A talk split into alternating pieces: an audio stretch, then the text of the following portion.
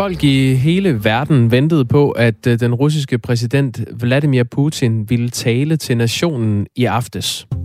Der var øh, lagt op til, at øh, der skulle, han skulle træde frem og tale for første gang siden øh, Rusland invaderede Ukraine den 24. februar. Og der var jo spekuleret i, hvorvidt han ville tale om mobilisering, altså at øh, russerne øh, nu indkalder for eksempel værnepligtige eller, eller andre frivillige og erklærer fuld krig mod Ukraine. Men øh, han gik altså ikke på. Nej. Han kom aldrig, og jeg ved ikke, hvordan fungerer det egentlig? Altså hvis man som præsident siger, jeg holder tale i aften, og så sidder russerne, så tænder de så for fjernsynet og ser bare sådan en, en tom stol, og så på et tidspunkt så fremgår det så, at han ikke kom på alligevel. Ej, det er et godt spørgsmål. Jeg ved det simpelthen ikke, hvordan... Øh, altså, Ja, det, det ved jeg simpelthen ikke. Nej. Om ikke andet, så er der øh, blevet lagt nye tidspunkter frem for den her øh, tale, som altså ikke blev afholdt i går. Alligevel øh, flere øh, internationale medier skriver med henvisning til russiske, at øh, det måske kan blive klokken 7, altså nu her for 6,5 minutter siden, vi har siddet sådan lige og holdt øje her under øh, Asbjørn Møllers nyheder, og der er altså ikke poppet noget op om, at øh, Putin han skulle være gået i gang med, med den her tale endnu. Nej, og det kan så hænge sammen med, at det russiske medie Basa oplyser, at han så taler klokken 8. Så um, der er lidt uh, divergerende meldinger mm. der igen. Han skulle gerne uh, gå på talerstolen her til morgen, og uh, vi kommer uanset hvad til at beskæftige os med det. Ja, det gør vi nemlig, fordi vi skal tale med uh, Jakob Korsbo uh, klokken, jeg mener det bliver klokken kvart i uh, 9. Han er tidligere chefanalytiker i uh, Forsvarets efterretningstjeneste, og så er han senioranalytiker i dag ved Tænketanken Europa. Så uanset, uh, så runder vi altså lige uh, Rusland og talen, eller ikke talen, hvad vi nu skal, skal kalde den i den næste time. Og vi holder selvfølgelig øje med, om uh, Putin han rent faktisk går på talerstolen. Du får alt, der er værd at vide om den sag, og i øvrigt alle andre store historier her til morgen i, øh, i det her program, som hedder Radio 4 Morgen. I dag er det Dagmar Eben Østergaard og Jakob Grosen, der er dine værter. Klokken er 7,5 minutter over 7. Godmorgen. Når du fra 2025 vil bestille en flyrejse til sydens varme himmelstrøg, eller øh, forretningsrejsen til København, så skal der hives 13 kroner ekstra op af lommen. Regeringen foreslår nemlig en passagerafgift på 13 kroner på flybilletter, som skal bruges på finansiering af grønne indrigsflyvninger. Det fortalte klimaminister Dan Jørgensen i går på et pressemøde. Vi er et lille land, men vi har rigtig gode forudsætninger for at gøre en forskel. Og derfor har vi besluttet, at fra 2025, der skal vi have en helt grøn flyrute indrigs i Danmark, og fra 2030, der skal al indrigs flytransport være helt grønt. Afgiften, der gælder både indrigs- og udenrigsafgange fra 2025, vil sikre en samlet finansiering på øh, 1,9 milliarder kroner. Og de penge skal så ifølge regeringen gå til grøn omstilling. Men det mener øh, Dansk Industri er den forkerte vej at gå. Carsten Lauritsen, godmorgen. Godmorgen. Branchedirektør i Dansk Industri Transport. Hvorfor mener du, det er en dårlig idé, regeringen har fremlagt? Altså, vi er glade for, at regeringen har valgt at sige, at vi skal ikke afvikle luftfart, vi skal ikke udskamme dem, der flyver, øh, som man jo regeringen har gjort i Norge og i, og i Sverige i særdeleshed. Men vi skal sørge for at udvikle sektoren og de her 60.000, der arbejder, så, øh, der, øh, så, og det gør vi ved at gøre, øh, gøre sektoren grøn. Det er vi glade for. Men regeringen griber så til afgiftredskabet øh, nede i værktøjskassen for at gøre det. Og det mener vi ikke er særligt fornuftigt, for nu siger klimaministeren, at regeringen har besluttet, øh, men, men øh, regeringen beslutter jo ikke noget som helst, fordi man skal have Folketinget med. Og hvis man starter sådan en afgiftsdiskussion, så vil det ende med, at man får en afgift, der ikke er på 13 kroner, men, men på på mange flere penge, fordi der er en del partier i Folketinget, som har øh, det ønske, at, øh, at man ikke skal udvikle luftfarten, men man skal afvikle den, og det kan man så godt ved at for sit liv ud beskatte den øh, så hårdt, at, det, at der ikke er ret mange, der vil tage et fly. Altså. Så du frygter for, at øh, den her afgift, den potentielt vil betyde færre personer, der flyver? Altså, nu skal der forhandles, og jeg kan jo allerede se, at der er nogle partier, øh, enhedslisten, SF, øh, det radikale venstre, som, øh, som synes 13 kroner er ikke er ret meget, og det kan de godt have en pointe i, så de siger, det skal være meget højere, og der er også en del, der siger, øh, det er fint, regeringen har et princip om, at pengene skal sendes tilbage til at omstille branchen. Vi synes, det er bedre at sende pengene i, i statskassen. Og det er så den diskussion, regeringen nu har startet. Og derfor får vi nu en diskussion om beskatning af luftfart, øh, og hvordan man kan fylde nogle huller i en slunken statskasse på den måde, i stedet for at få en diskussion regeringen om, hvordan får vi grøn luftfart. Jo, at, nej, men regeringen siger jo, at pengene fra afgiften, den vil blive brugt på grøn omstilling. Så hvad, hvad er problemet der? Jo, nu har jeg jo selv en fortid som, som politiker, og jeg er sikker på, at det Dan Jørgensen som klimaminister sagde på pressemødet i går, det mener han, men, men, øh, men der kommer jo en anden minister efter ham, der kommer et andet folketing efter et folketingsvalg, øh, og der får man ikke sikkerhed for, at, øh, at de her penge kommer til at gå til grøn omstilling af, øh, af luftfarten.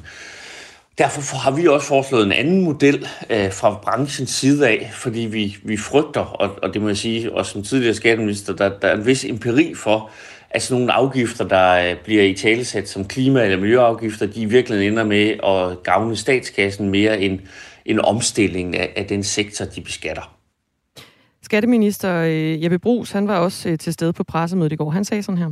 Og det vil sige, at der ikke taler om her, at den afgift skal bidrage til at lægge flere penge ind i statskassen, men altså omvendt skal den jo så bidrage til at finansiere den grønne omstilling, som vi har behov for, også af vores flytransport.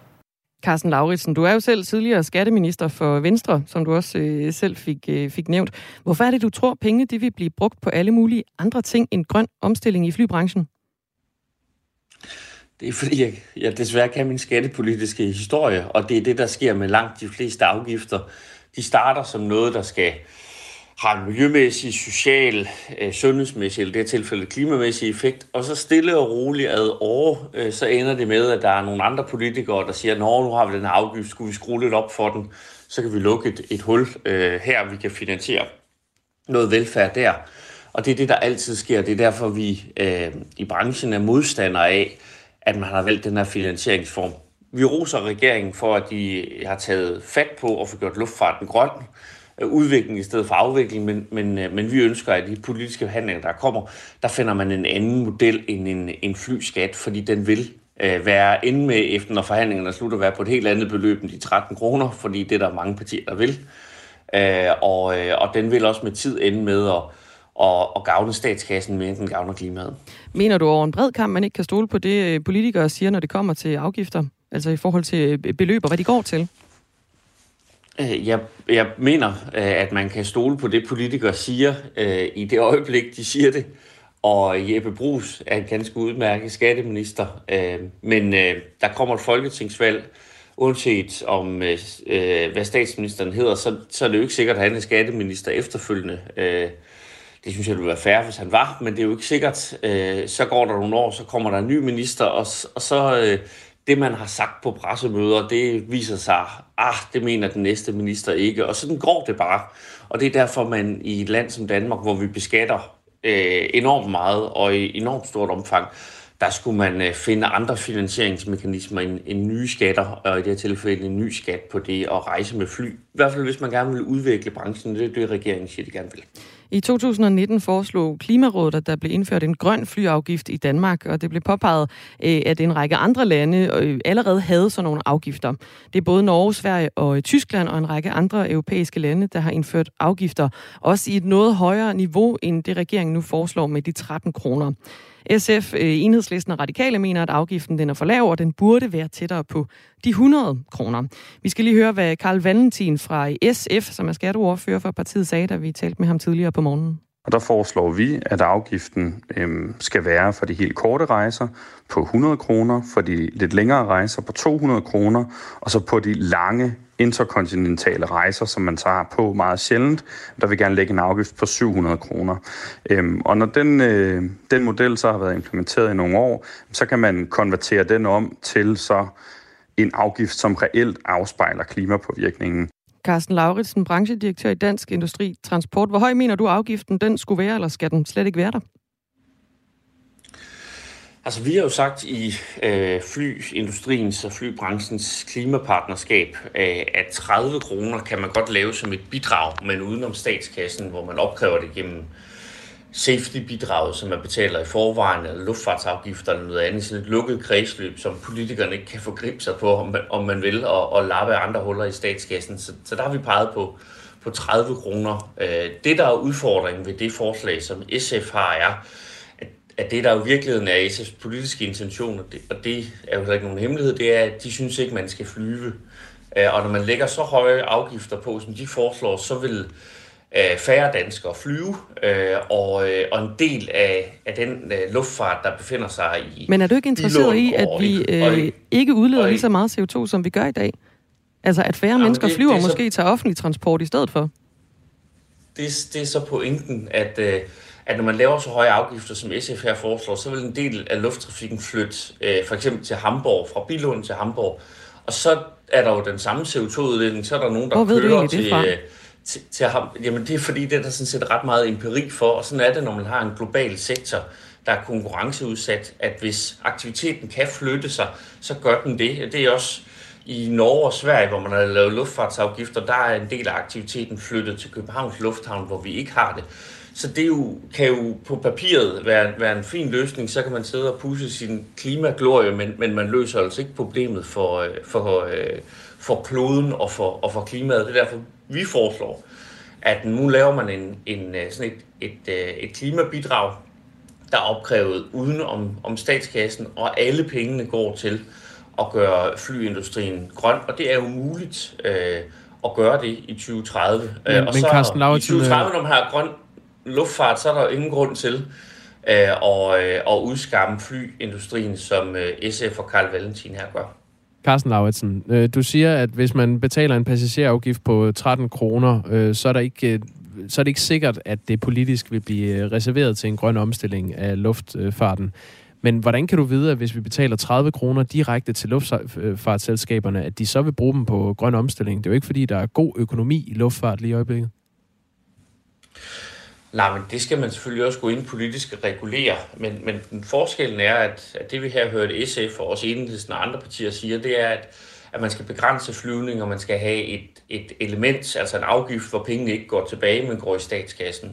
Og det er fordi, de synes, man skal begrænse flyvning, og det er jo færre politisk at mene det. Det mener vi bare ikke i, i branchen. Øh, og vi er også glade for, at regeringen ikke mener det, at man vil, man vil øh, udvikle branchen og, og gøre det at flyve grønt, og det kan lade sig gøre, men det kræver, at man investerer. Øh, og det kræver også, at man investerer alle de penge, man, man måtte ligge på øh, passagererne i, øh, i klimabidrag. Og der peger vi på en fond, hvor der sidder nogen fra industrien, der sidder nogen fra, øh, fra centraladministrationen, der sidder eksperter. Det er en mere sikker måde at sørge for, at pengene ender øh, til omstilling af branchen, end ved at lave en, øh, en afgift, som helt sikkert vil ende med at være noget andet end 13 kroner, når man er færdig med at forhandle. Og efter et par folketingsvalg, så vil det også ende med at bidrage til øh, at lukke et eller andet hul i statskassen. For sådan er det gået med alle andre øh, afgifter. Tak, Carsten Lauritsen. Selv tak. Branchedirektør i øh, Dansk Industri Transport.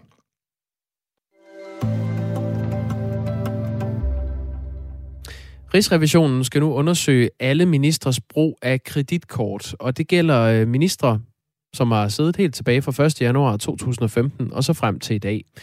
Det sker efter afsløringen af minister for Landbrug og Fødevare Rasmus Prehn fra Socialdemokratiets misbrug af statens kreditkort. Vi har øh, på redaktionen kontaktet alle tidligere ministre siden 2015, som ikke længere har et aktivt liv i politik. Og øh, i sidste time, der talte vi med tidligere minister Mette Bock. Thomas Larsen, du er politisk redaktør for øh, Radio 4. Godmorgen. Godmorgen.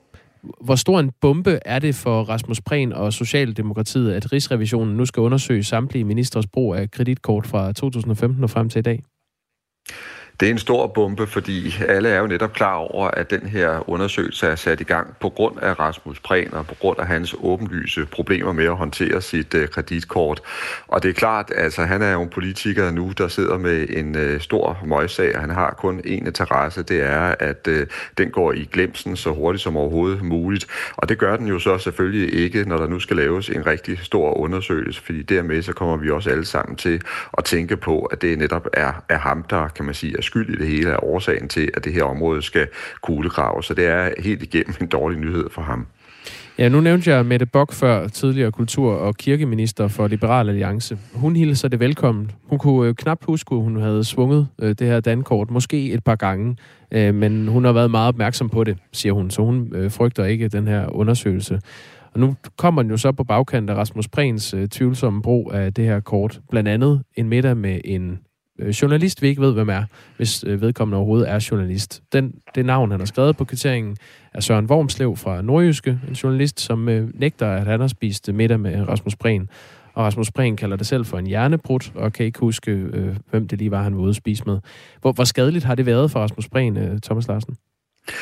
Jamen, det har jo været yderst skadeligt. Det er klart, altså vi kommer jo først til at se den, øh, den endelige konsekvens ved, ved valget, hvor Rasmus Prehn skal ud og møde øh, vælgerne. Det er jo der, at øh, skal man sige, straffen i givet fald øh, falder.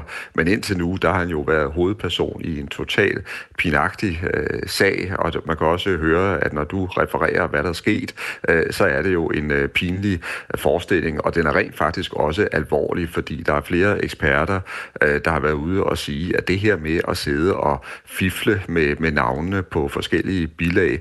Det må man selvfølgelig ikke. Altså de oplysninger, man skal give om, hvem man er ude og spise med, altså som minister, de skal selvfølgelig være fuldstændig pinligt øh, korrekte, og det har de ikke øh, været. Så derfor er det en, en øh, rigtig, rigtig dårlig sag for Rasmus Prehn, den her. I går talte vi med formanden for statsrevisorerne, Claus Fransen, som er medlem af Radikale Venstre, men ikke sidder i Folketinget. Han fortæller, at en potentiel kommende valgkamp ikke spiller nogen rolle i statsrevisorernes beslutning om at kaste sig over det her øh, felt nu. Altså, det, der jo er ved Rigsrevisionsundersøgelsen, det er, at vi sætter dem i gang, så laver Rigsrevisionen et øh, designnotat, hvor de øh, finder ud af, hvordan den nøjagtige undersøgelsesdesign skal være. Det bliver så godkendt af statsrevisorerne, og så bliver selve undersøgelsen lavet. Så det vil sige, at der kommer til at gå, det vi kommer et godt stykke ind i næste år, inden resultatet af det her kommer, og dermed langt på den anden side af folketingsvalget. Så selvom resultatet først kommer i løbet af næste år, så skal undersøgelsen altså sættes i gang nu. Hvordan tror du, øh, Rigsrevisionens undersøgelse kommer til at påvirke Rasmus Prehn i den kommende valgkamp?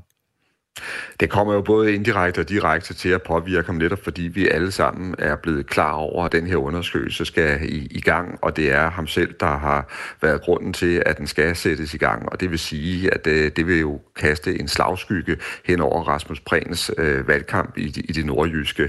Så jeg tror, at han har fået en, øh, en sag, der potentielt kan betyde, at der er en del vælgere i det nordjyske, der vil se sig om efter andre politikere at stemme på. Hvem kommer ellers til at blive ramt af det her? Der er ingen som helst tvivl om, at i øh, Socialdemokratiet, der sidder man og følger den her sag med, med rigtig, rigtig stor bekymring og ærgelse. Og det er jo blandt andet fordi, at statsminister Mette Frederiksen netop altså er til valg i det nordjyske og skal op og føre en valgkamp, hvor der virkelig bliver kamp om hver eneste stemme. Øhm, og i forvejen, der kommer hun jo til at møde nogle kritiske vælgere, fordi hun har Mink-sagen med i bagagen, og nu har hun altså også en minister under armen, kan man sige, billedet tag, som står med en rigtig elendig sag, som også er pinlig at få sat øh, fokus på. Og så skal vi jo lige huske på, at i det nordjyske, der kommer Mette Frederiksen altså op mod Inger Støjberg, øh, lederen af Danmarksdemokraterne, og opgøret mellem øh, de to øh, bliver meget stort, og det bliver også meget vigtigt, fordi Danmarksdemokraterne er i virkeligheden, sådan tyder målingerne i hvert fald på, det en af de største trusler mod Socialdemokratiet. Vi har øh, her på Radio 4 lavet en optælling af, hvor mange ministre, der har været siden øh, 1. Januar 2015 og frem til nu. Det drejer sig om 68 forskellige mennesker. Rigsrevisionen er en øh, uafhængig institution under Folketinget, som undersøger, om statsregnskabet er korrekt. Og statsrevisorerne ønsker blandt andet svar på, hvor mange ministre, der har et betalingskort, og hvor hyppigt der opstår fejl i anvendelse af øh, betalingskort. For eksempel, hvis kortet anvendes til ikke godkendte formål. Statsrevisorerne vil også gerne vide, hvor stor en procentdel af chefer og medarbejdere i ministerierne, der har et betalingskort, og om det bruges i øh, overensstemmelse med, med reglerne. Så det er alle ministre siden 2015, der skal have undersøgt deres øh, brug af kreditkort. Lad os lige høre, hvad øh, Mette Bock sagde, altså tidligere øh, kirke- og kulturminister fra Liberal Alliance, da vi havde hende med lidt tidligere på morgenen. Det skal jeg selvfølgelig kunne tåle at øh, komme frem i dagens lys. Det er skatte, øh, ydernes penge, vi bruger, og dem skal vi selvfølgelig bruge med omhu. Så, så det synes jeg er helt på sin plads. Vi har også hørt fra Søren Pind, som øh, blandt andet har været øh, justitsminister og uddannelses- og forskningsminister for Venstre. Han hilser også den her undersøgelse velkommen, og han øh, brugte ikke selv kreditkort i sin ministertid, oplyser han. Så er der tidligere skatteminister for Venstre, Carsten Lauritsen, som vi talte med for kort tid siden. Han fravalgte at have et ministerkort, og det samme gjorde kulturminister for Socialdemokratiet, Joy Mogensen. Så spørgsmålet er jo, Thomas Larsen, tror du, der kommer noget ud af den her undersøgelse, eller får vi bare øh, sådan ligesom, øh, konkretiseret, at det var Rasmus Prehn, var gal med? Det er selvfølgelig ret umuligt at, at svare på, på på forhånd, men jeg vil sige det på den måde, Jacob, at jeg vil rent faktisk blive overrasket, hvis det viser sig, at der er sådan større skandalesager, og hvis det viser sig, at der er flere ministre, der har haft svært ved at håndtere deres øh, kort. Og når jeg siger det, så skyldes det, at vi faktisk har altså ret stor ordentlighed i, i, i forvaltningen, og også at politikerne i den grad er klar over, at det her er et øh, område, hvor de skal sørge for at have orden i sagerne, fordi ellers så, så falder hammerne simpelthen den. Altså danske vælgere kan ikke lide, at man, øh, at man misbruger øh, penge. Danske vælgere, de har simpelthen en forventning om, at øh, politikerne, de kan håndtere øh, sådan nogle ting. Og det er jo også præcis derfor, at Rasmus Prehn, han er kommet ud i det her enorme øh, stormvær. Øh, det er fordi, han har rodet sig ud i noget, som, øh, som øh, man øh, altså ikke ser på med ret venlige øjne her, herhjemme, fordi vi har øh, ikke en, en, en tradition for korruption eller øh, udnyttelse øh, af, af, af skatteydernes penge øh, på den måde. Øh, så, så jeg tror ikke, at vi kommer til at se et mønster i, at der er ret mange andre, der har haft svært ved at skælne øh, i forhold til, hvordan man skal bruge de her kreditkort. Det sagde Thomas Larsen, som er politisk redaktør her på Radio 4, og øh, også kan høres i din radio fra klokken øh, 11, når vi sender Mandat, vores politiske magasin her på kanalen. Vi har selvfølgelig tilbudt Fødevareminister Rasmus Prehn at være med hos os her til morgen. Men øh, han er ikke vendt tilbage på vores øh, henvendelse. Det, det var ikke muligt at få ham med.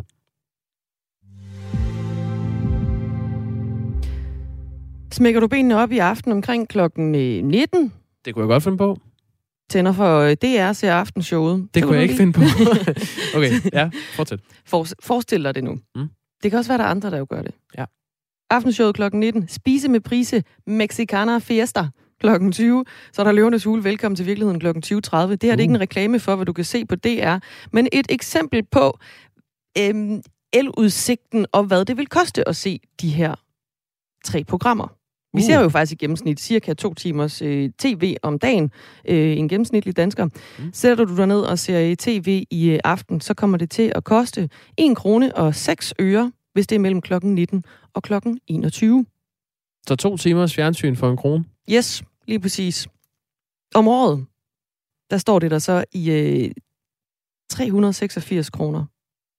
Ja. Men det er altså på baggrund af dagens øh, eludsigt, som øh, vi jo har indført her i øh, programmet, efter elpriserne er galopperet derudad. Og i dag kan vi berette, at øh, gennemsnitsprisen den er 4 kroner og 5 øre. Den højeste pris, øh, som ligger klokken 19, og som det her, øh, den her lille udsigt, øh, den tager øh, udgangspunkt i, den er 5 kroner og 86 øre. Mm. Mm. Og øh, hvad er den laveste pris? Den laveste pris, den er øh, 3 kroner og 29 øre. Det er klokken 12. Egentlig var der en, der var lige en øre billigere her i nat. Det var klokken 4. Men øh, jeg tænkte, der er nok ikke nogen, der kunne tænke sig at stå op klokken 4 i nat og Jeg er nok TV. måske en af de få danskere, der har gjort det. Jeg satte en øh, hvid vask 60 grader over der. Jeg var alligevel op. Nå, det har kostet dig 3 kroner 29 øh, øre, 28 øre faktisk per, øh, per kilowatt-time. Okay. Men hvis du nu øh, ser tv med den billigere pris, der er i dag, så koster det dig 232 kroner. Det vil altså sige, at hvis du tænder den dyre, på den dyre øh, el i dag, mm. så er det 150 kroner dyrere, end hvis du tænder for den billige. Men så får man heller ikke aftenshowet. De sender jo ikke kl. 12. Det er sandt. Du får heller ikke spise med prise Mexicana Fiesta. så må man finde et... Øh, hvis du finder en gammel udgave at spise med prise, så kan du få det lidt billigere. Ja, lige præcis. Så kan man nemlig se det lige præcis, hvornår man øh, vil. Så vidt i hvert fald en øh, eludsigt herfra. Og vi kan jo øh, oplyse om, at du via den app, der hedder Min Strøm, kan se dagens øh, elpriser time for time, og hvordan udviklingen øh, er. Jeg kan da afsløre, at den, den billige elpris i dag er faktisk billigere, end den var i går. Ja. Så det, det svinger lidt. Det er selvfølgelig mest relevant for dig, der har en øh, variabel elprisaftale. Hvis du har en fast pris, så betaler du det samme, uanset hvornår du bruger din øh, el. Men øh, hos den variable prisaftale, der er der så penge at hente, hvis du gør det klogt, som politikerne siger. Lige om lidt, så skal vi omkring en regering, som øh, efter mere end tre år stadig ikke har indført en officiel fattigdomsgrænse, som øh, det ellers blev lovet tilbage i 2019 ved et øh, folketingsvalg. Vi skal tale med Socialdemokratiets beskæftigelsesordfører om den lovning. Det er Henrik Møller om fire minutter.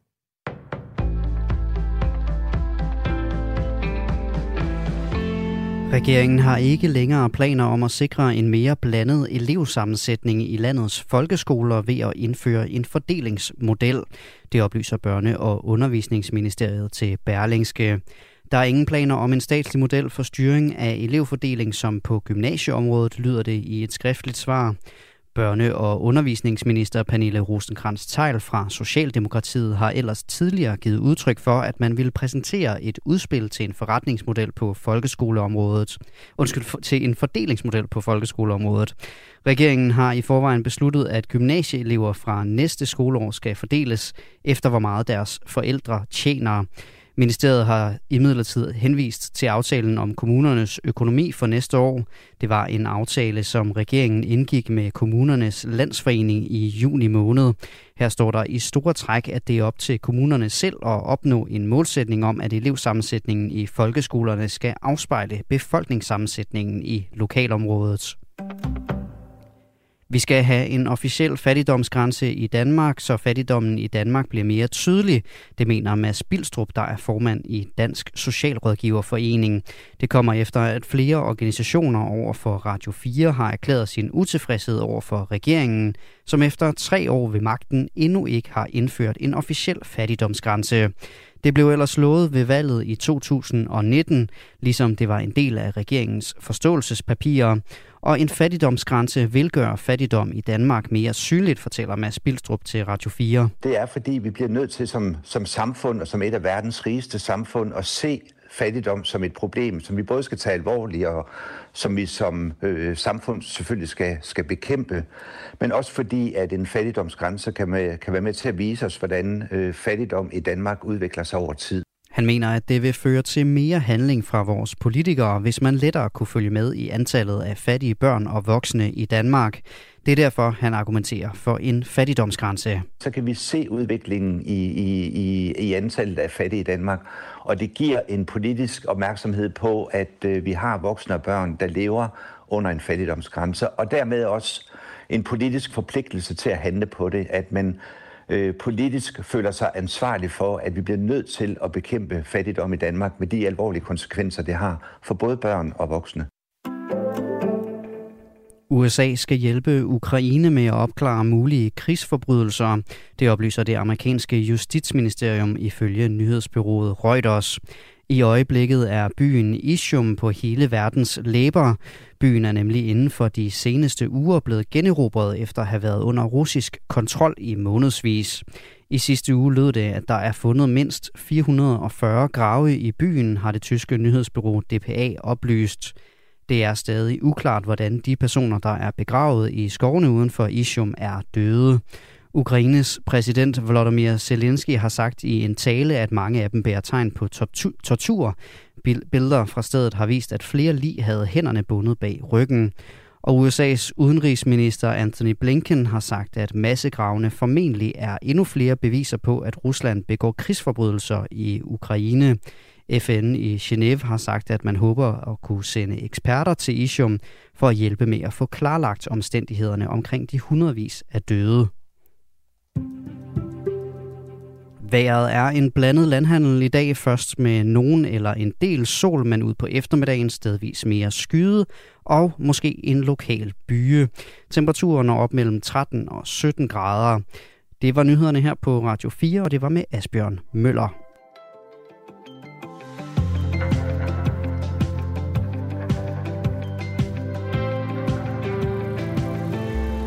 Liberal Alliances øh, leder, Alex Varnopslag, han erkender brud på nogle boligregler. Og han har øh, derfor opsagt sin øh, lejlighed i Struer, og også den bolig, han havde i København, som Folketinget har stillet til rådighed. Det er noget, han skriver på sin Facebook-side i aftes, og det var altså kort før Dagbladet Information, de bragte historien om det her brud på boligreglerne. Officielt har Alex, Alex Vanopslag siden juni 2020 haft adresse i en lejlighed i Struer. Og øh, det er på grund af hans CPR-registrering i den jyske lejlighed, at han har haft øh, ret til en folketingslejlighed i København. Og øh, han siger så til Information, da jeg fik din henvendelse, tog jeg kontakt til Struer Kommune og Folketingets jurister, og fik der opklaret, at jeg altså ikke har overholdt reglerne i 2021, da jeg i det år har opholdt mig mere end 180 dage i Folketingsboligen. Øh, det er et mailsvar, han skriver. Han har ikke givet interviews øh, om den her sag, men vi forsøger at få et interview med Alex Vanopslagh her til morgen. Vi har ikke de store illusioner om, at han har lyst. Øhm, derudover prøver vi så Ole Birk Olesen, for han kunne også være interessant. Han er jo også fra Liberal Alliance. Ja, han er, øh, og han har tidligere været ude og øh, kritisere øh, Simon Kollerup fra Socialdemokratiet. Og øhm, nogle boligforhold, han havde. Han har nemlig også været øh, ude noget skidt og i strid modvind med nogle boligregler, hvor han også havde to lejligheder og ikke opholdt sig nok i den ene af dem. Ja, øh, sagen var den, at han havde en øh, lejlighed øh, stillet gratis til rådighed og et skattefrit årligt tilskud på 30.000 kroner, selvom han reelt ikke boede på sin folkeregisteradresse i Thy, men i en ejerlejlighed i København. Så der var boliger nok at tage af, og øh, det betød altså, at Timo Kotterup efterfølgende valgte at øh, tilbagebetale det skattefri tilskud på 30.000 kroner til Folketinget. Og der sagde Ole Birk Olesen, det er en skidt knægt, der klæder sig ud som statsmand. Det kunne jo være sjovt lige at tale med Ole Birk Olsen om øh, hans øh, partiformand nu, og høre, om han også er en øh, skidt, skidt knægt, der klæder sig ud som statsmand. Ja, øh, Ole Birk Olsen øh, sagde blandt andet til øh, Ekstrabladet, øh, Simon Kollerup, som snød med sin folkeregisteradresse for at score flere skattekroner og for at bedrage vælgerne i Nordjylland. Det kunne være interessant at høre, om han øh, synes, at øh, hans øh, partileder har ført folk bag lyset. Vi forsøger altså fortsat at få fat i øh, ja, både Alex Varnopslag, men altså også Ole Birk Olsen. Det er endnu uden held, men vi skal nok øh, holde dig opdateret, når der er nyt fra den side. Det er Dagmar i Møstegård og Jacob Grosen, der er værter her i Radio 4 morgen i dag. Vi har nogle dygtige journalister, der sidder på den anden side af døren og arbejder på højtryk. Godmorgen. Godmorgen. Det er ikke nok, at regeringen efter mere end tre år ved magten stadig ikke har indført en officiel fattigdomsgrænse. Det siger flere organisationer til os her på Radio 4 morgen. Før folketingsvalget i 2019, der lød det nemlig fra regeringen, at der vil blive indført en officiel grænse for, hvornår man som dansker er defineret som fattig, hvis Mette Frederiksen blev statsminister. Og det blev hun, som bekendt. Det står øh, som end også i forståelsespapiret, som regeringen, SF, Radikale og Enhedslisten blev enige om efter valget. Men efter lidt mere end tre år ved magten, så er der stadig ikke nogen officiel definition på fattigdom. Henrik Møller er beskæftigelsesordfører i Socialdemokratiet. Godmorgen. Hvorfor er der ikke øh, blevet lavet en officiel fattigdomsgrænse endnu? Oh, det tror jeg nu, der er mange årsager til. At det er klart, den, øh, som, som øh, står over det hele, er selvfølgelig, at vi har brugt næsten to år på coronaen som har gjort, at vi er kommet lidt sent i gang med andre ting. En af de ting, som vi jo blandt andet har lavet, det er, at vi har lavet et nyt ydelsessystem, altså en ny kontanthjælpsreform, hvor vi blandt andet har gjort rigtig meget for at prøve at komme noget af den her børnefattigdom til livs. Men hvorfor har det Så været mere sige, presserende end, end en officiel fattigdomsgrænse? Ja, det, det, har, det, har, det, har, det, har været, ja, men det har jo været for at lave en decideret aftale i forhold til det ydelsessystem, vi har øh, omkring det her. Men, men, men altså, jeg ligger mig jo fladt ned og siger, jamen, vi har ikke fået, fået indført kan man sige, den lovning, som var her. Så, øh, så, så det anerkender jeg, at det er et af de steder, vi ikke har. Det kunne være lige frisk nok at sige, at vi kunne gå i gang inden et valg, men, men øh, det er der vel ikke rigtig nogen, der tror på. Heller ikke mig selv. Så, så den eneste mulighed, jeg kan se, det er at give os fire år mere, så vi øh, har chancen for at kunne gennemføre det i en ny periode. Og således er valgkampen øh, skudt i gang her. Øh, øh, hvor langt vil du sige, at regeringen er fra at lave en definition på, på en fattigdomsgrænse? Ja, ja, ja, jeg tror ikke, det er noget, der ligger lige op over. Altså en af de ting, vi jo har oplevet med, den, øh, med det ydelsessystem, altså kontanthjælpsreform, vi har lavet, det er, at vi har fået at vide, at man fra Blå Blok vil rulle det her tilbage øh, efter et valg. Og det er mere for at sige, at jeg synes, hvis man skal lave en fattigdomsgrænse, så bliver vi nødt til at lave en, der har en bred opbakning, fordi ellers så bliver det noget med, at hver gang der kommer en ny regering, så laver man en ny grænse.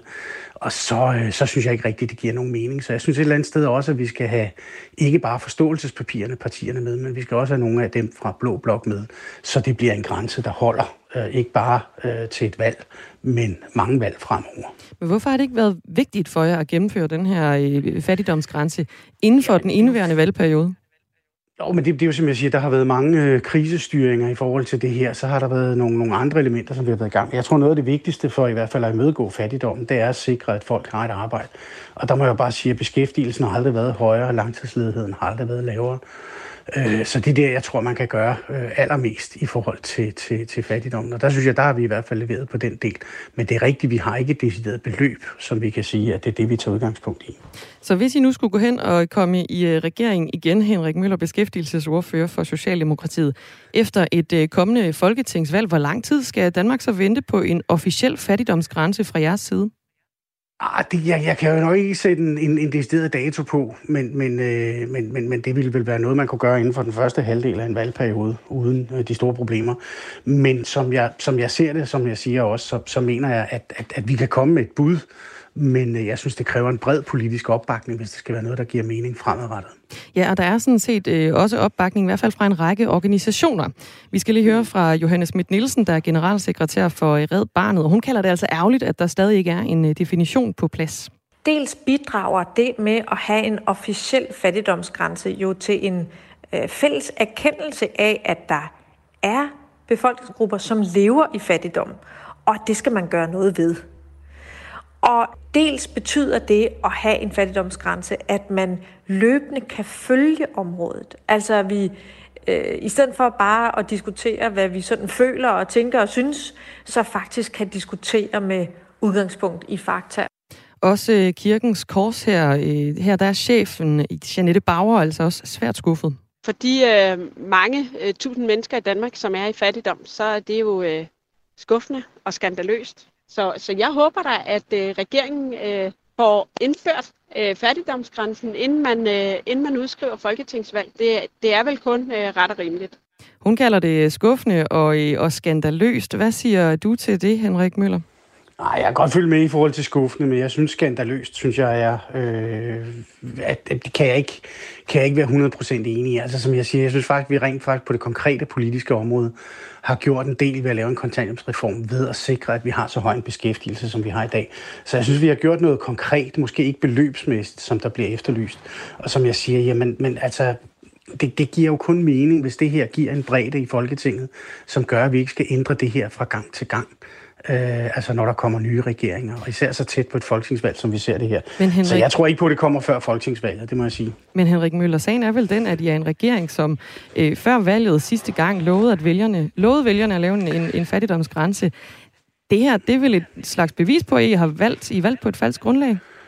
Ah, nu tror jeg nok, det er sådan, så hvis vi øh, gør op i den valgkamp, der kommer nu her, og så laver en, en afkrydsning på, hvad man har sagt og hvad man så har gennemført, øh, så vil der være noget, man ikke har nået. Øh, jeg, jeg, jeg hæfter mig ved, at vi har lavet en opgørelse over, der viser, at vi rent faktisk har fået gennemført rigtig meget af det, som vi lovede inden valget sidste gang. Det betyder ikke, at vi har fået alt gennemført, men, men en meget stor del af det. Og der vil altid være noget, som, som man enten ikke når eller ikke får gjort. Kan man godt som en etpartiregering lade sig vælge på at love øh, ting, som man så vælger at nedprioritere, når man først har fået magten, mener du? Det synes jeg godt, man kan i forhold til, hvis man kan, kan, kan konstatere, at man skaber nogle resultater på andre områder, hvis man har haft to år, hvor man har lavet krisehåndtering øh, i forhold til at nå alle de her ting, så mener jeg godt, man kan, kan forsvare det. Hvorfor mener du godt, man kan forsvare det? Det kan jo også kaldes et løftebrud. Ja, ja, men, men, men, men så, så, så gør det. Altså, øh, jeg, jeg siger bare, vi, vi har ikke nået det her. Vi står stadigvæk ved, at jeg synes, vi har ført en politik, hvor vi har fået rigtig mange i beskæftigelse. Vi har gjort noget konkret på kontanthjælpsområdet i forhold til børnefattigdommen øh, omkring det her. Det, det er jeg sådan set meget godt tilfreds med. Og så må jeg jo leve med, at, øh, at vi får tæv for ikke at have, have lavet en decideret fattigdomsgrænse. Henrik Møller, øh, beskæftigelsesordfører for Socialdemokratiet. Er det her et øh, løftebrud? Jamen, men det, det, det, kan du jo godt kalde det for, altså, men, men, men det, er jo ikke, det er jo ikke det samme, som vi fuldstændig har opgivet det her, øh, og at der kan være nogle af de ting, som vi ikke har nået nu her. Altså, nu, nu, nu snakker vi Rwanda, ikke? Altså, der, der blev grint af os, da vi kom med den her del. Nu er det ved at blive, blive, en, blive en virkelighed, men der var jo mange, der kaldte det for løftebrud, inden vi overhovedet øh, var i gang. Hvis du ikke øh, vil kalde det et løftebrud, Henrik Møller, hvad vil så du så selv kalde det? Så, så, så jeg kalder det for, at vi ikke har fået indfriet en af de ting, som vi gerne ville have lavet i løbet af de fire år. Men er det ikke definitionen af, at man lover en ting, og så ikke gør det alligevel? Jo, men det er det, jeg siger. Det, det er jo, ved, ved et valg er der jo mange ting, der kommer i spil, og det er jo ikke alt sammen, man kan krydse af bagefter og sagt, man har gennemført. Øh, så, så vi må få lidt længere tid, så vi kan gøre det i næste periode. Nu er der altså øh, så et øh, valg, der øh, står for døren, og I har stadigvæk ikke indført den her øh, fattigdomsgrænse fra øh, socialdemokratisk side, Henrik Møller. Set fra jeres stol, hvordan skal fattigdom så defineres? Jamen, det, det er jo det, jeg synes, man i fællesskab, partierne imellem, skal finde ud af, hvordan og hvorledes man skal gøre det her. Om det er rådighedsbeløb, eller om det er nogle fastsatte internationale grænser, eller om det er en egen øh, national øh, definition, vi laver på det her. Jeg, jeg kan ikke give dig den endelige øh, beskrivelse af det nu. Det er jo det, vi skal i gang med på et tidspunkt. Jeg skal være helt sikker på her, Henrik Møller, hvorfor at man som øh, øh parti og kommende regering melder ud, at man vil have en fattigdomsgrænse, når der så stadigvæk flere år senere stadigvæk ikke er en øh, defineret fattigdomsgrænse, som ellers lovet. Ja, men det, det, der, er mange elementer i det. Altså et af jer siger, at jeg mener, at vi skal have en, en, en bred, bred politisk opbakning i forhold til det. Det vil sige, at man skal blive enige om, hvilken definition man skal bruge øh, i den her forbindelse. Og så har vi altså haft to år med krisestyring i forhold til corona, som har gjort, at alt det, vi har haft på listen, har vi ikke nået. Og der er, der, der er det her en af dem. Mariam spørger, om det er, fordi I ikke har sovet i timerne. Nej, det synes jeg ikke. Henrik Møller, du skal have tak. Selv tak. Der er øh, beskæftigelsesordfører for Socialdemokratiet. Slap dog af, er der en lytter, der skriver. Der har været en coronakrise, der også kunne håndteres. Og Mariem, som du lige øh, læste lidt af, Dagmar skriver, er det øh, fordi, I har sovet i timen? Øh, ansøgning om julehjælp, kirkekors og så videre har aldrig været så stort. Folk tigger på de sociale medier om tandlægeregning, penge til mad, medicin osv. Det handler om prioritering, og det gør I ikke. Så trist. Vi har også efterspurgt et interview med Social- og ældreminister Astrid Krav her til morgen, men hun har altså ikke haft tid til at stille op til et interview.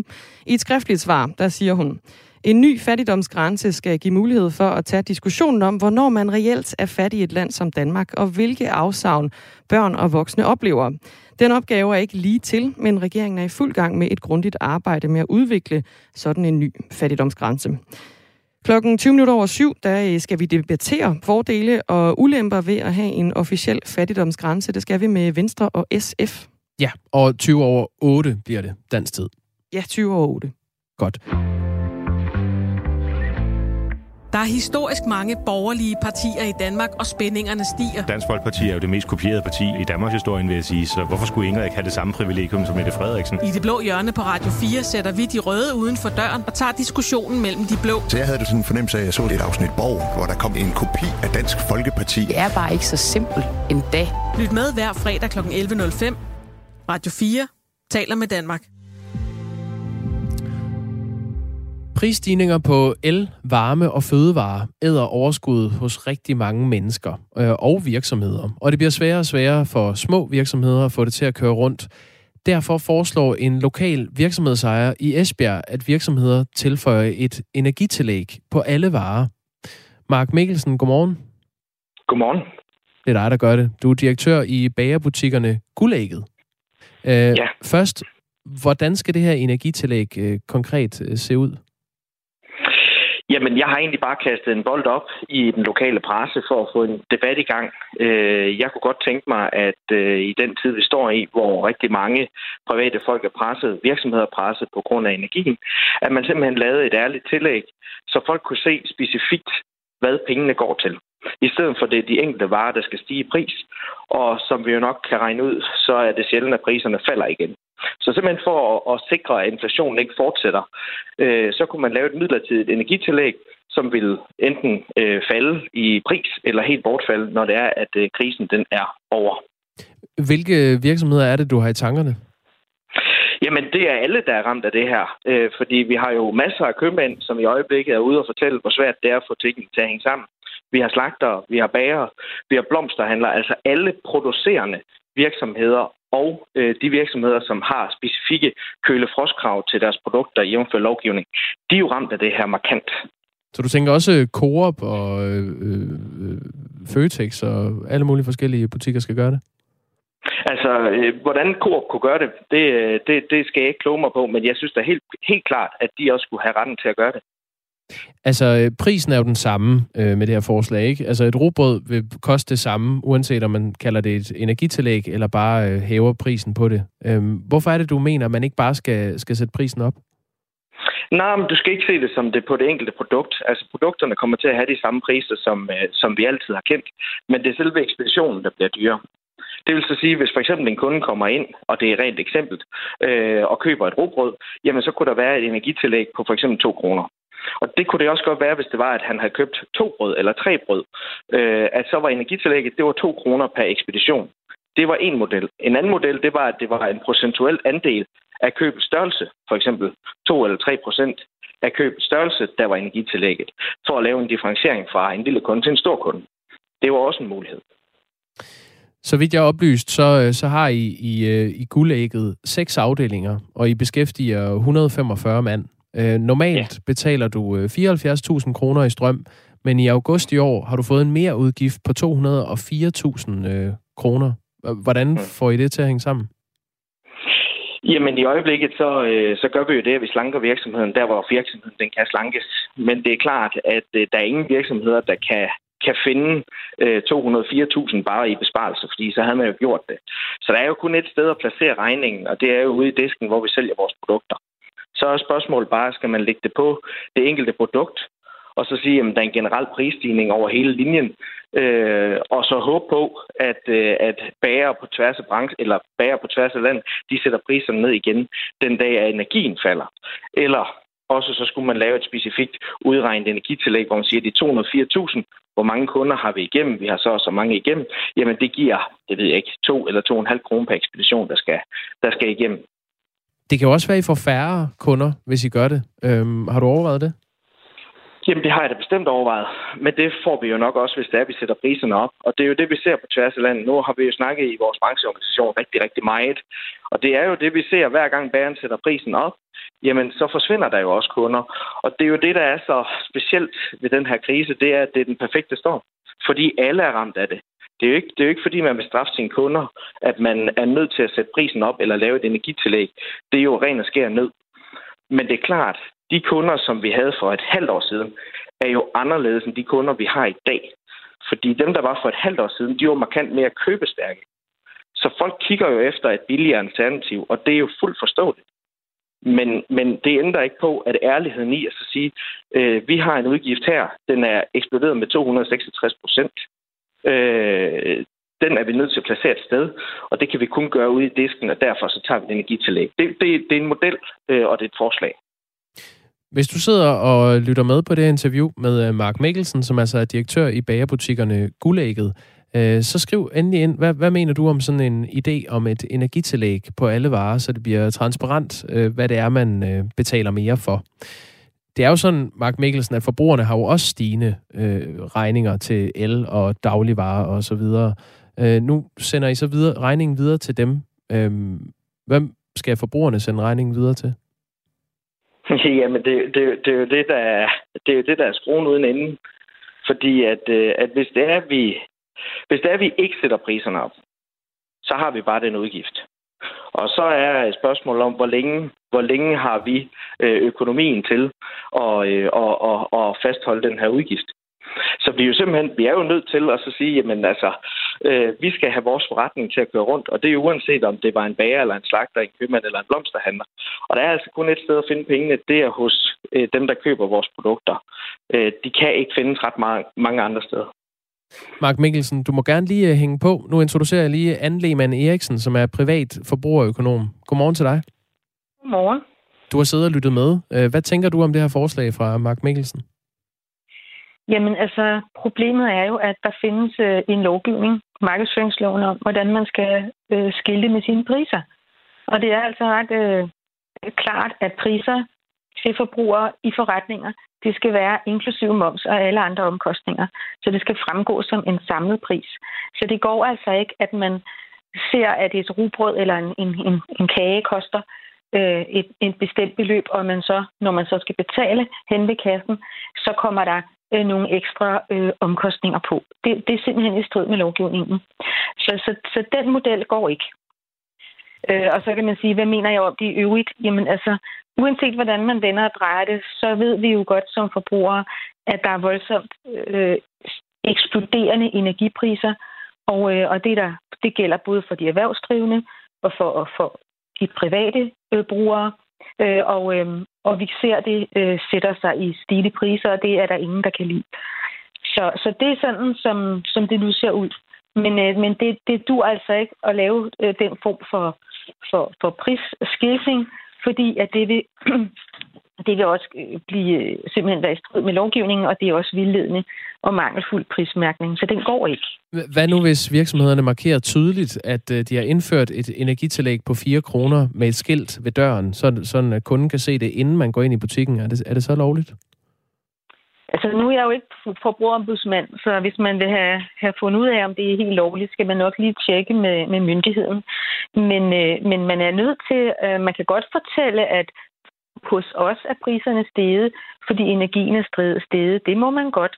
Øh, men de priser, som jeg skal se, det skal være de samlede priser. Men tror du ikke, at forbrugerne vil være mere tilfredse med et energitillæg end bare en øh, prisstigning på produktet? Altså, men der er jo ikke noget til hinder for, at man tydeligt gør det med noget skiltning i butikken. Vi har sat priserne op, fordi at, øh, at energien er steget, og det svarer til 4 kroner, eller hvad ved jeg. Øh, men, men, øh, men, men man kan ikke, man bliver nødt til at overholde reglerne jo, øh, så, som der er omkring prismærkning. Og jeg, skal ikke, jeg, jeg synes, det er svært at sige, om forbrugerne er mere forstående, når de ved, at det er simpelthen de eksploderende energipriser, der skyldes, at rugbrødet nu øh, er steget med 4 kroner, øh, uanset om de så er udskilt særligt eller ej. Øh, fordi det, som forbrugere vil, og det ved vi jo, det er, at når priserne stiger på nogle varer, så, så er der nogen, der falder af i svinget, og som vælger at købe nogle billigere varer. Øh, fordi at de også skal have deres budget til at hænge sammen. Deres budget er jo også skrumpet, kan man sige, fordi at øh, nødvendighedstjenesterne, varme og el fylder mere og mere ud hos forbrugerne. Så det, øh, det, det rådighedsbeløb, de har til overs til, til mad og til at gå til bageren og slagteren, ja, det er skrumpet. Øh, og det får jo så forbrugerne til at gå efter de billige tilbud. Mark Mikkelsen, du er stadig med. Det er altså ikke øh, lovligt, det du øh, tænker at gøre. Hvad? Så må du droppe det. Ej, jeg hørte også, der var en kattelem. Øh, for jeg, jeg, hørte, jeg hørte jo, at, at der var tvivl omkring, hvorvidt hvis man skildrede tydeligt med, at hver ekspedition blev pålagt en eller anden x antal kroner. Det var jeg nødt til at spørge forbrugerombudsmanden om. Men det er bare vigtigt. Altså, det er jo pest eller kolera, det her. Og hvis man sidder derude som, som forbruger og lytter med, så kan man jo så sige, okay, jamen uanset om det er en prisstigning, eller om det er et energitillæg, så skal jeg af med flere penge. Og det gør ondt, uagtet hvem man er. Men det, der er fordelen ved et tillæg, som er mindet udelukkende på den meromkostning, der ligger på energien, det er, at om fire eller seks eller otte måneder, hvor det er, at energien den normaliserer sig forhåbentlig, jamen der vil tillægget forsvinde. Men prisstigningen, hvis det er den vej, man går, den vil næppe falde. Hvad siger du til det, Anne Lehmann Eriksen, privat forbrugerøkonom? Jamen, jeg kan godt forstå rationalet, men, øh, men, men altså, der er ikke nogen kattelem, så jeg måske udtrykt mig forkert. Man skal, altså, det skal være en samlet pris, som der bliver præsenteret.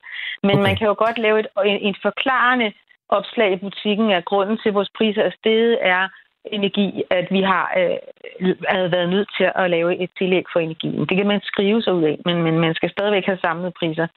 Mark Mikkelsen, øh, med... ja, så, så, så skal jeg lige skynde mig at stille det tilbage, Anne Lehmann Eriksen, til, til Mark Mikkelsen. Det er altså ikke lovligt, det, det du har tænkt. Så må du droppe det. Ja, og, og, og enten det, eller også så tror jeg, at vi skal have det op til revision, fordi øh, det er klart, hvis der er en lovgivning, som har givet mening for seks måneder siden, det betyder ikke nødvendigvis, at den giver mening i dag. Og for mig at se, så er det mest korrekt over for forbrugerne, at de ikke bliver pålagt, øh, hvad kan man sige, prisstigninger, der bliver fastholdt høje, når det er, at opkostningerne for bageren, købmanden, slagteren falder. Øh, så man kan sige, at det her, det er jo egentlig en lovgivning, som egentlig bare potentielt set puster til den inflation, vi ser, og fastholder den på et højt niveau. Du skal tak, Mark Mikkelsen. Det var slet. Vi er spændt på, hvad I øh, finder ud af i øh, bagerbutikkerne Guldægget. Uh, Anne Lehmann Eriksen, privat forbrugerøkonom. Også tak til dig. Ja, selv tak. Ha' en god dag. Ja, tak. I lige måde. Der er kommet sms'er ind her. Der er en, der skriver, at bæren har ret. Dan Jørgensen har selv foreslået nogenlunde samme model på indrigsflyvninger. Vi vil have en bager som energiminister. Hilsen Bakerman Christian. Jeg ved ikke, om det er øh, med henvisning til, til den flyafgift, der blev meldt ud i går på de 13 kroner, altså sådan en, en energiafgift. Eller hvad hedder det? En, en grøn afgift hedder det. Det var ikke en energiafgift. Nej. Øh, jeg giver manden ret, er der en, der skriver. Det er den eneste måde, prisen falder igen. Smiley, emoji, thumbs up emoji. Selvfølgelig er det lovligt at skrive et særligt energitillæg oven i prisen og skilte med det. Det er præcis, hvad Clever har gjort, skriver Arne ind. Øh, det er sådan, at vi forsøger altså lige nu at få øh, kontakt til forbrugerombudsmanden, som øh, Anne Lehmann Eriksen også nævnte, for at øh, få slået endeligt fast, hvad det egentlig er, øh, der er lovligt og ikke lovligt i forhold til at lægge de her tillæg oven på sine produkter. Bedre med energitillæg end at hæve produktpriser, fordi så kan det forsvinde, mens produktpriser sjældent falder. Der er mange steder, der tilføjes ekspeditionsgebyr eller betalingsgebyr. Med venlig hilsen Arnold. Tak for sms'erne på 1424. Klokken er 8, og der er nyheder.